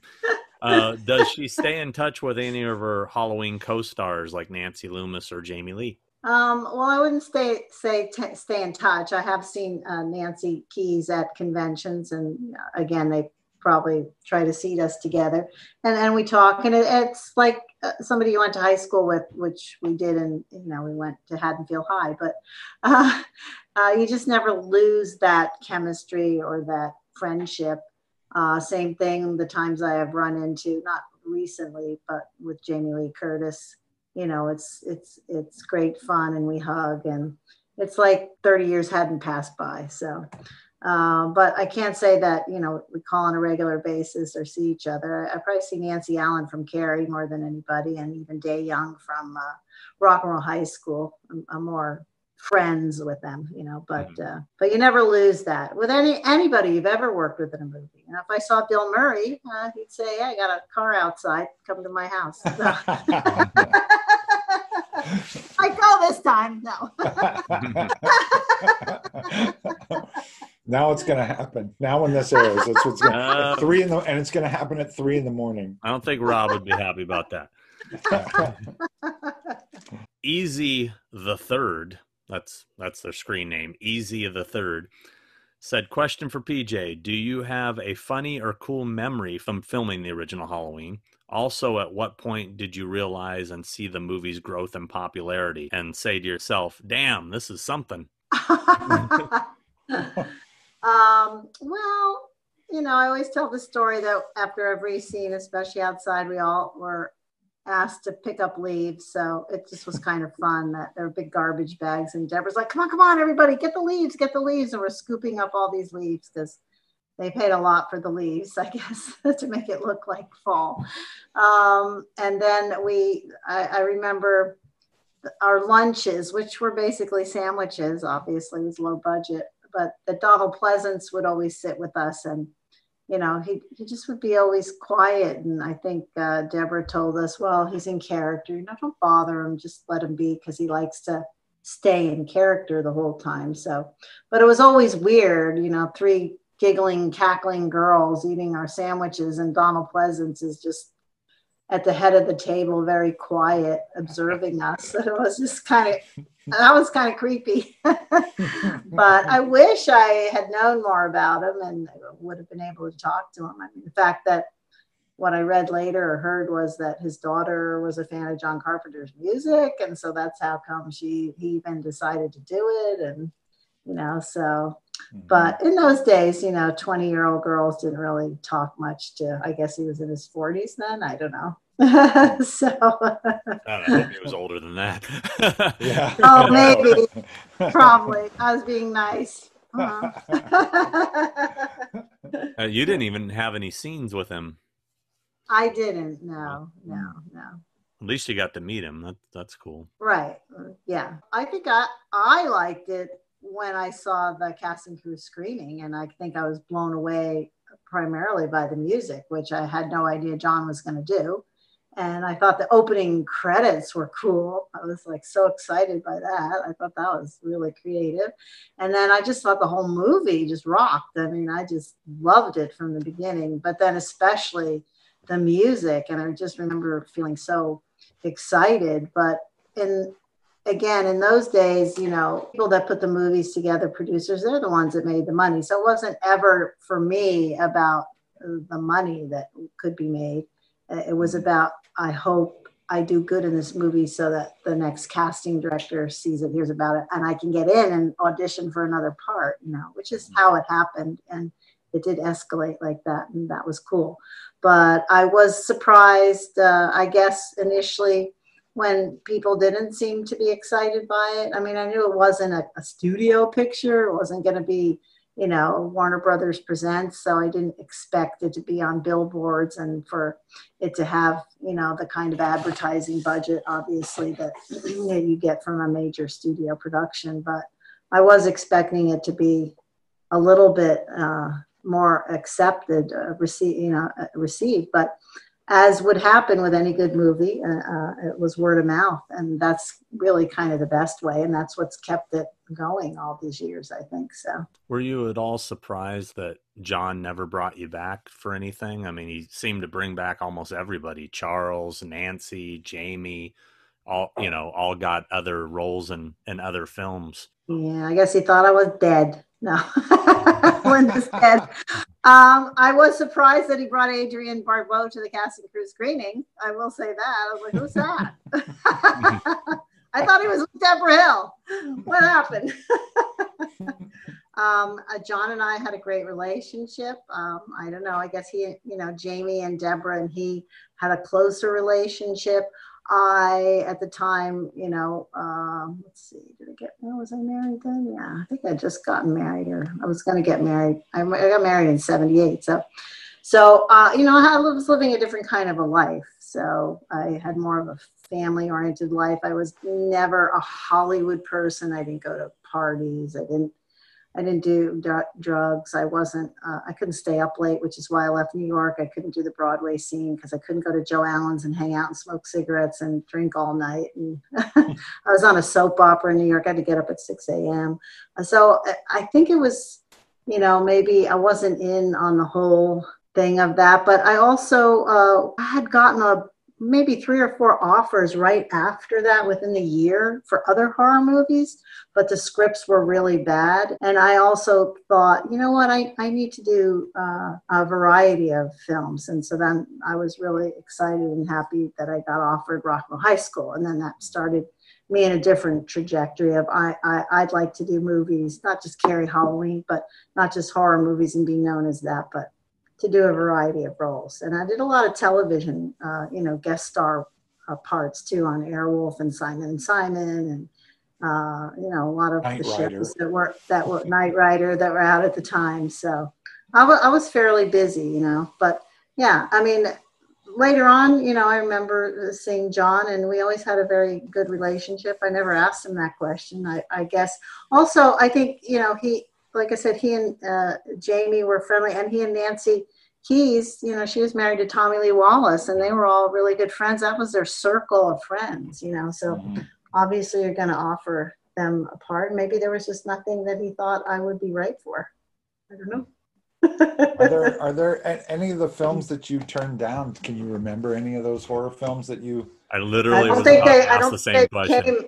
Yeah, they don't, I don't think they became anything. I don't oh, remember. Oh, okay. But no, I know they were really. They were pretty bad. On that same subject, has there ever been a part that you turned down that ended up being something big that you kind of kick yourself for for passing on? No, I, I don't think so. Well, No, I can't good. remember.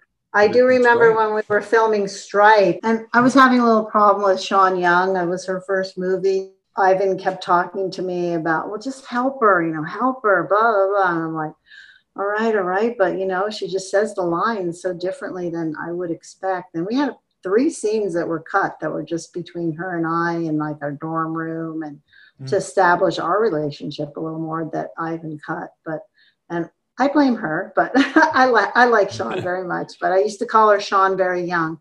And I just remember when I was told by my agent that they submitted Sean Young for Blade Runner uh, while we're still filming Stripe. And I'm like, well, why didn't they submit me? I mean, now I see she was dark haired. I was a different type and she's a beautiful girl. But I was so angry. Wow. Ivan is complaining to me and help trying to make me help Sean be better in the scenes. And then our three scenes are cut. And then they submit. And I even asked Harold, I said, why would you send her?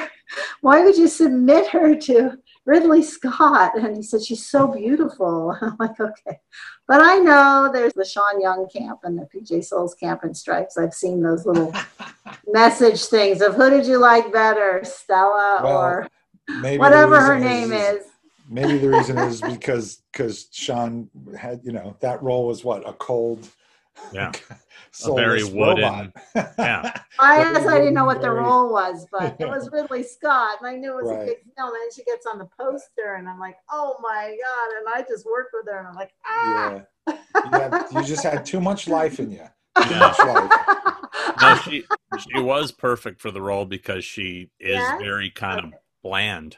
You Yeah. Know? So Yeah.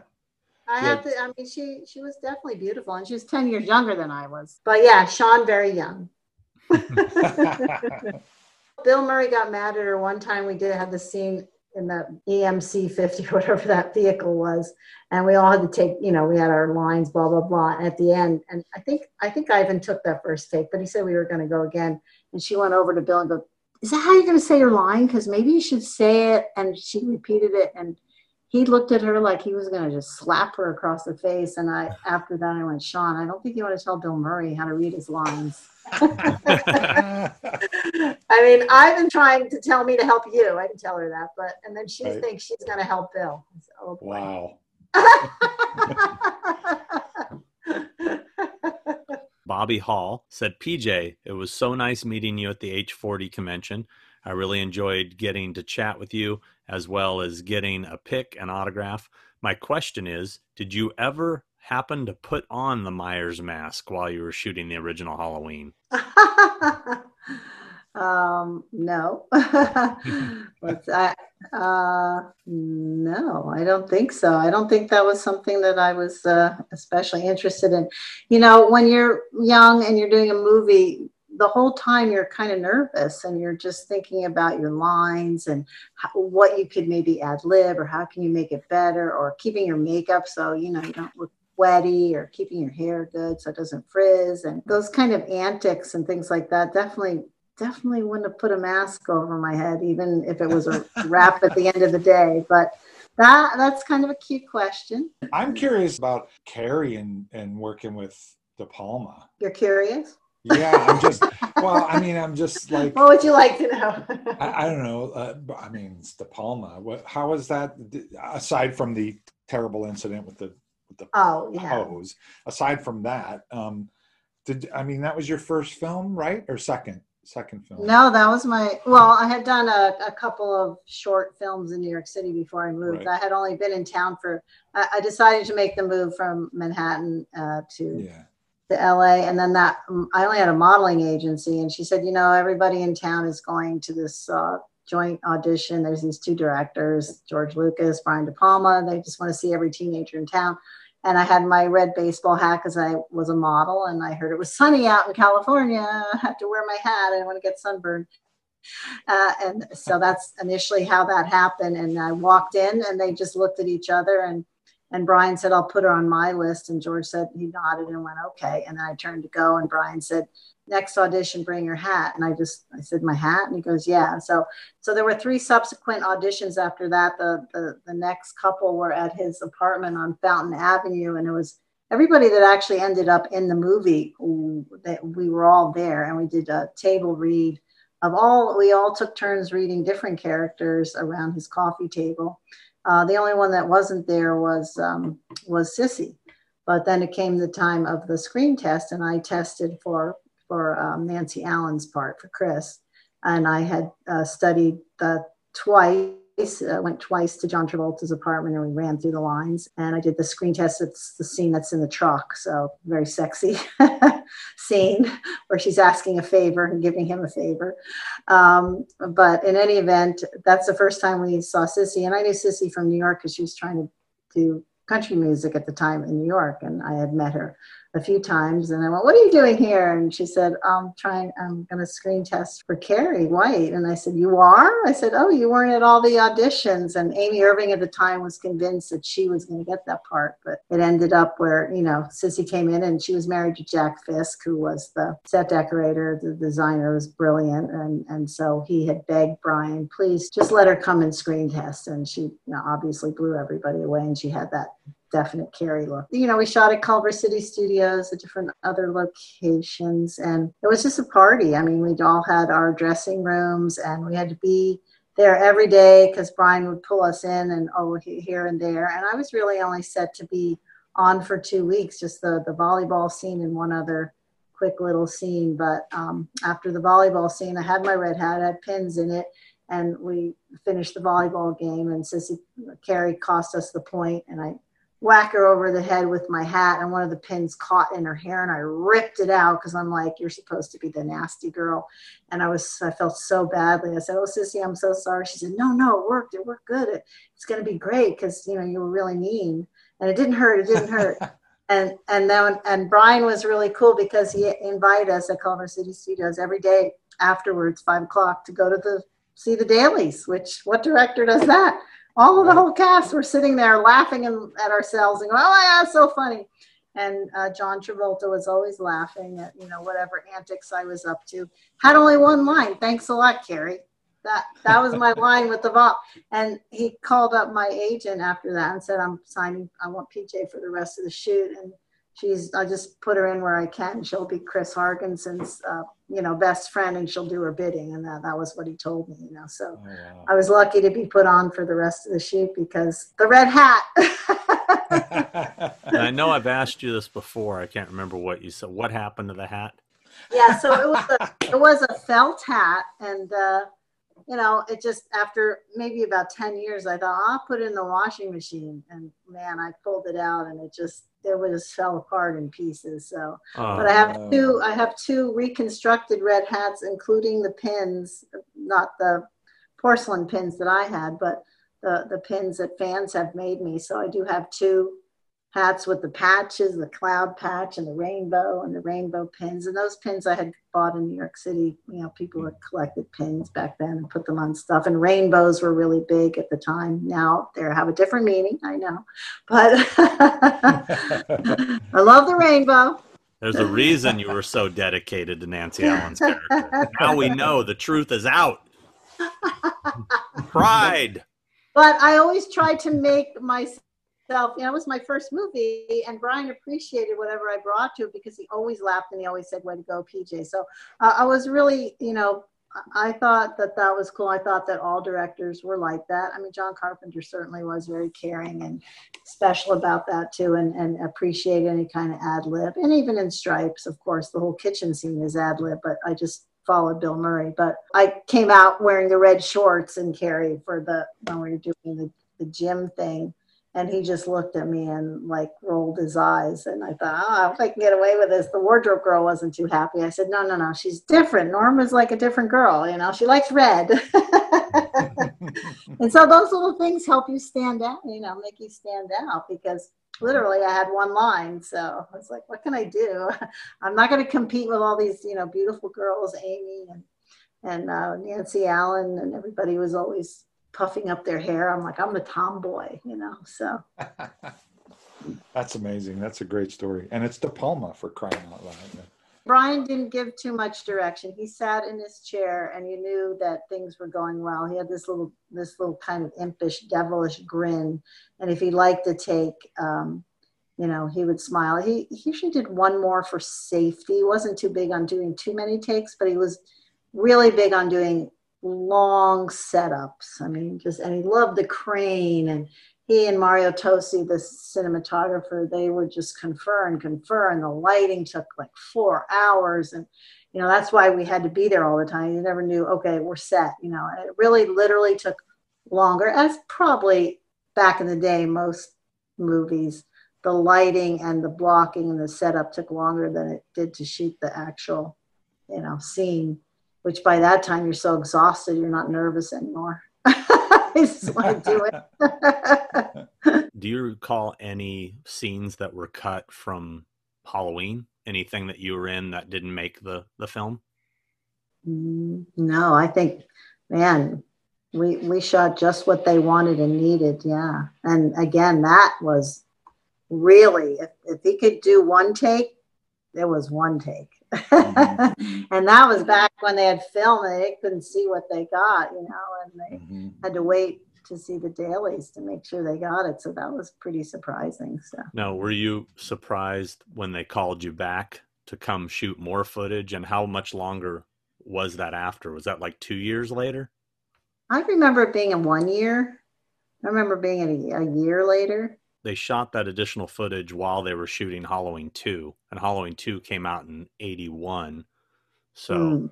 figured that would have been 80 so you guys shot in 78 so I would have assumed it would have been 2 Yeah so maybe yeah it could have been I don't know was it I just wonder yeah. if that was strange hey we need you to come back to shoot more footage for that movie you you did 2 years ago Yeah but was it was for the TV version right yeah. that's what yeah. they said yeah. so that made sense to me so did, didn't you work with John Travolta twice? Because of being in Carrie and he and we had done our, you know, screen test together. And, you know, I always tell this and it's funny because I had gone to his apartment twice and I, I didn't really have a boyfriend at the time and and he he was the only guy that I ever, you know, went to an apartment and he just absolutely put new no moves on me there were no vibes. And I'm like, wow, I don't know. I guess I'm not his type. And not that I wanted anything to happen, but it was just weird because usually I was used to like fighting guys off or having a reason or, ah, no, no, no, no, you know, I like you, but so, but this was just zero. But we had a chemistry together as friends. And so mm-hmm. uh, when we did go to the dailies, he was my biggest fan and every time I was on screen, he just was like, "Oh, PJ, you're so funny." And so he wanted me to meet his uh, manager, Bob LeMond, and so I did. And yeah, I don't think Bob LeMond was too crazy about me, but he insisted that you know they call my agent and have me be in the Boy in the Plastic Bubble.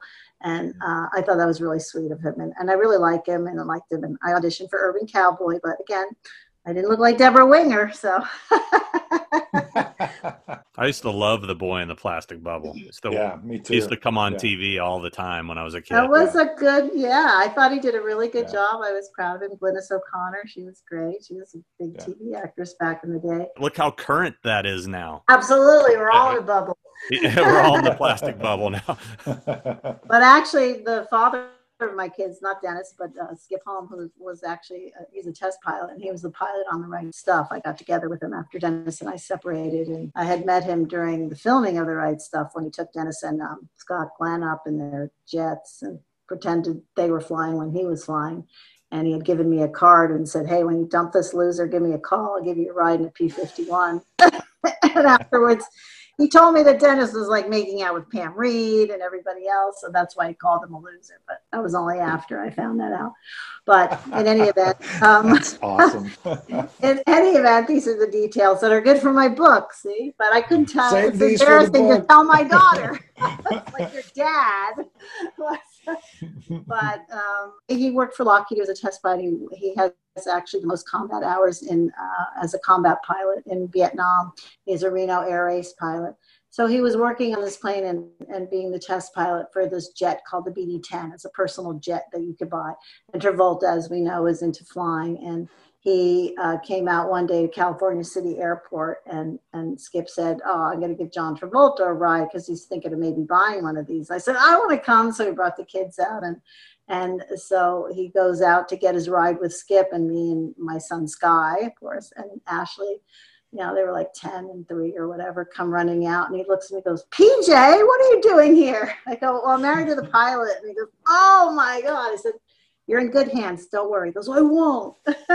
he didn't buy one, but it is that probably was the last time I saw him. But uh, Mm. you know, again, if I ran into him somewhere, he'd go PJ, and so this is the bond that you keep forever with anybody that you make a movie with. Again, I say it's like kids you went to high school with. You know, they they look a lot older, but you remember them when they were young. Well, now John's John's doing conventions too, or at least he was before Really? the pandemic. So you never know. Maybe you'll cross paths at a show someday. It'd be great. He's a love bug, and you know, I know there's so many rumors out there, Scientology, all the other stuff, but he had a huge heart and is a very, very sweet guy. And uh, we just we had a lot of fun. He was like a kid on the set of Carrie. You know, uh, everybody was. We all we all had a good time. And Steven Spielberg, who was who was there's a little tidbit for you, was uh, Brian De Palma's friend. He invited him down to uh, check out the girls and uh, he asked every one of us out. And we all said no, except except for Amy Irving, and uh, they ended up getting married. Wow. uh, I was just remembered. I was like, no. What was he just like? He's just like you. How about you? You? Yeah, you. It was want- no. you? He would sit. He sat around, and we all thought, no, not exactly the most attractive guy, but uh, at the time, he, you know, his career hadn't really gotten going yet. I don't know. That's kind of the way it was back then. You know, invite your friends down and, and look who my look at my cast. Pick one out. Pick one out. Which one you want? Which one you want? I, I don't think it was all in one day, but it was like I think he went for Nancy Allen first, but she had her eye on Brian De Palma and she ended up marrying him.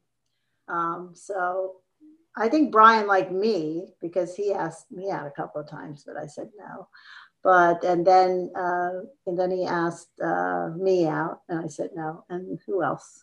Uh, I think there were a couple of extras, maybe. And then he and then Amy, but Amy was the one that said yes. And and we remember because she told us they were going to go to this. It was a Japanese restaurant that was at the bottom of the Chateau Marmont. I can't remember the name of it. It was a Japanese or Chinese restaurant at the at the foot of the Chateau Marmont. Mhm. And she told us when we were going, we all went over there and we all like sat across the thing so we could watch Amy and her date. Because we were, we were surprised that she said yes. so we were funny that way. And Betty Buckley was staying at the Chateau Marmont because she lived in, in Manhattan. And I had to drive her. Uh, I had a little blue pickup truck, and De Palma asked me uh, as a favor. He said, "Could could you?" I guess I didn't have drivers in those days. He said, "Could you pick up Betty at the chateau?" Because I guess I lived, yeah, I lived on Franklin, and uh, or I lived on Hollywood Boulevard, and so I pick her up every morning at five thirty and she pulled down the visor of the passenger seat and she put on makeup and I go, Betty, it's 5.30. What are you doing? We're going to be in makeup soon. She goes, I know, but Brian's going to be there when I walk in because I think they had been a couple in New York. Or they had dated briefly. I can't say that they were a couple though. Oh, this is all great stuff. I can't wait to read the book. Hurry up and finish it. Oh yeah, and I'll tell you another Betty Buckley story because this was really funny.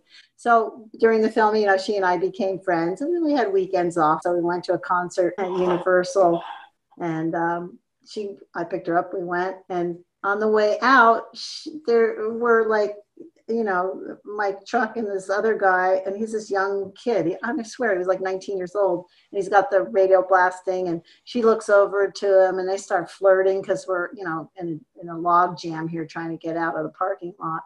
And all of a sudden, she gets out of the car and she goes in his car, and I go, Betty, what are you doing? She goes, It's okay. I'll see you later. That was fun. and then the next day, I call over at the chateau. I say, Betty, she didn't answer for three days. And finally, I went over there because I was so worried. I thought, what happened to Betty?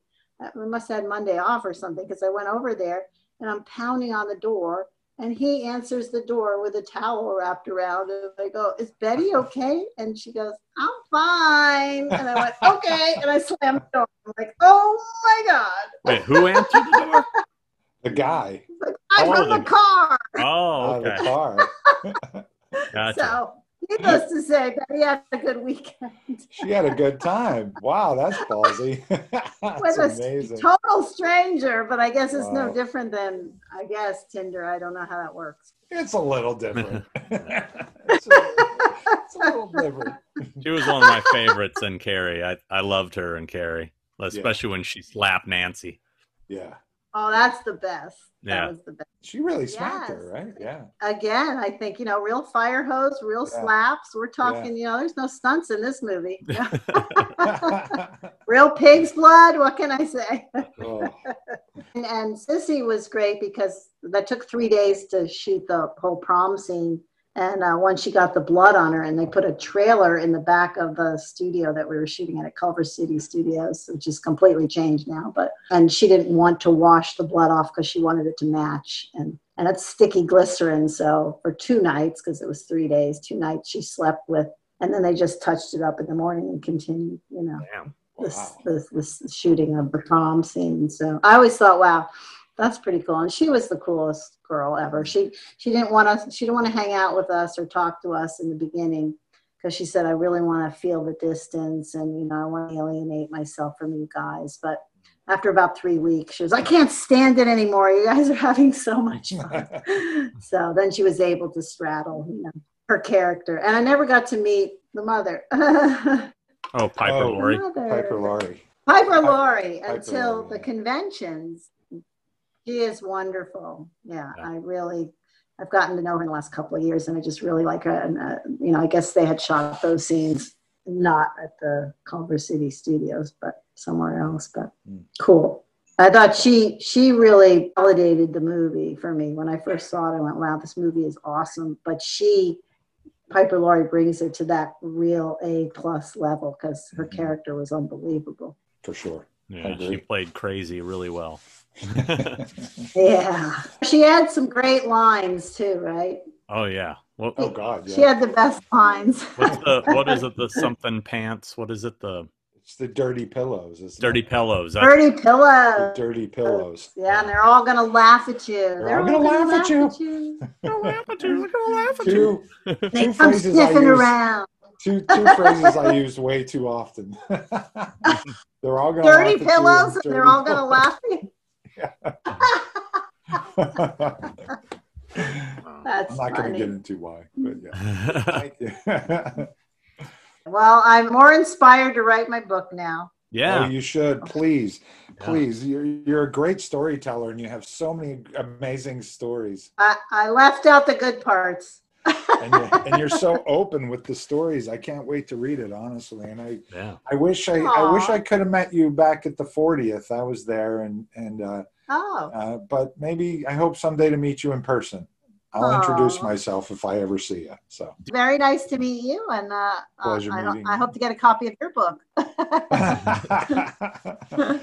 yeah, I'm gonna write that one too, and it's gonna have all the sauce in it. If I may. All right. Comes with a jar of hot sauce. He's got good stories, boy. You should write a book someday, dude. I, I am Oh. actually. I'm thinking about doing it. I didn't think anyone would would really care, but it's less about me and more about my journey through Hollywood and oh, dealing with Yeah. celebrities and actors and directors and giant movie mm-hmm. sets and all the things that go on. And it'd be, I think, more about that, less about me. I don't think people give a shit who, who I am, but it's mostly dirt. but I got to wait till I get close to retirement, you know, and then I'm gonna, then I'll do it. Which is what my Good. book would be. doing doing You what I- have a great book, but you I've know got you have stories. Yeah, you have stories, but you also have a, a lot of video out there with you already. So, but yeah, I, I I think it's surprising to me that books are still relevant, but there's so many Yeah. political books out there, and I'm like, wow, and they're always on the bestseller number one on the New York Times. I'm like, what? But every time you know somebody writes a book, I'm surprised at how well it does. So. Mhm. I think there's still a place for actual hardcover books. oh, absolutely. I read them constantly. I'm always ordering. I do too. Prefer, prefer Yeah. hardcover books and yeah. and uh, and especially people want to hear about people's you know journey through these Absolutely. anything with Hollywood or going through that or, or traveling Right. or seeing the world. People love that stuff because then they vicariously live through you and those stories and want to see it. You know? Well, and everybody has their own journey that isn't is unlike anybody else's. So you're reading about something that you don't know about and about a person's life. What Yeah. could be more interesting than that? So you know, Yeah. everyone has their own poem to write, and it's uh, always going to be a very personal uh, thing. So uh, Mhm. that's what's beautiful, and I'm just I'm really happy that people still do read books, and they do seem to. so Yeah, uh, me too. And and it's it's funny because I actually prefer biographies and autobiographies. That's I always have ever since I was a kid. I like that, but I, I really am a fan of historical fiction. So that's uh, yeah, historical the invention fiction. of. The, invention of wings is just one of my favorite books. I just Hmm. love that you know about the the two female abolitionists. I mean, there it's just a beautiful and beautifully written. I love books that have prose and that are written. I think mostly.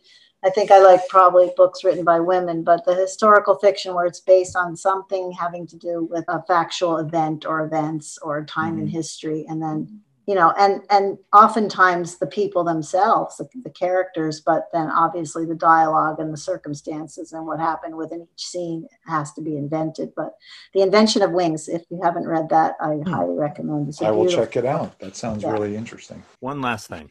Has Yes. because I know you finally have a figure coming out in that little fright rags box. Oh, But when are you going to have a proper action figure? When there's when is there going to be a proper Lynda action figure?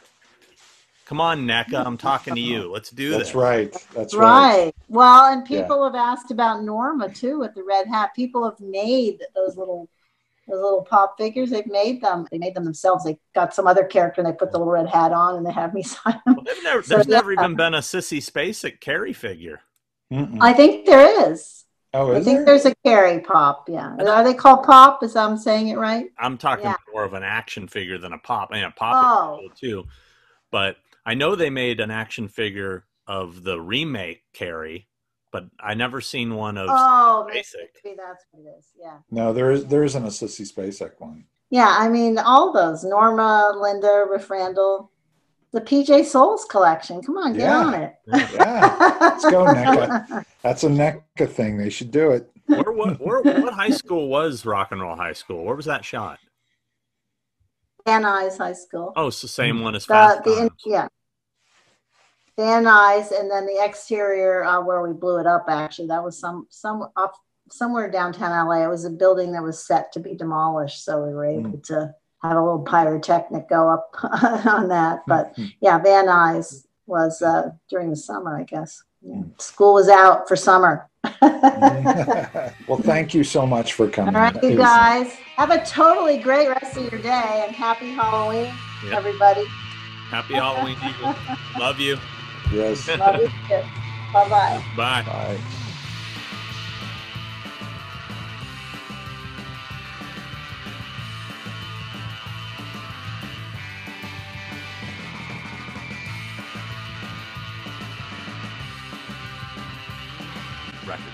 That one's cool. I just The got umbrella's this. in the pool. Hmm? The umbrella is in the pool. Okay, can you hold on one second, Sean? Yeah. Hold on.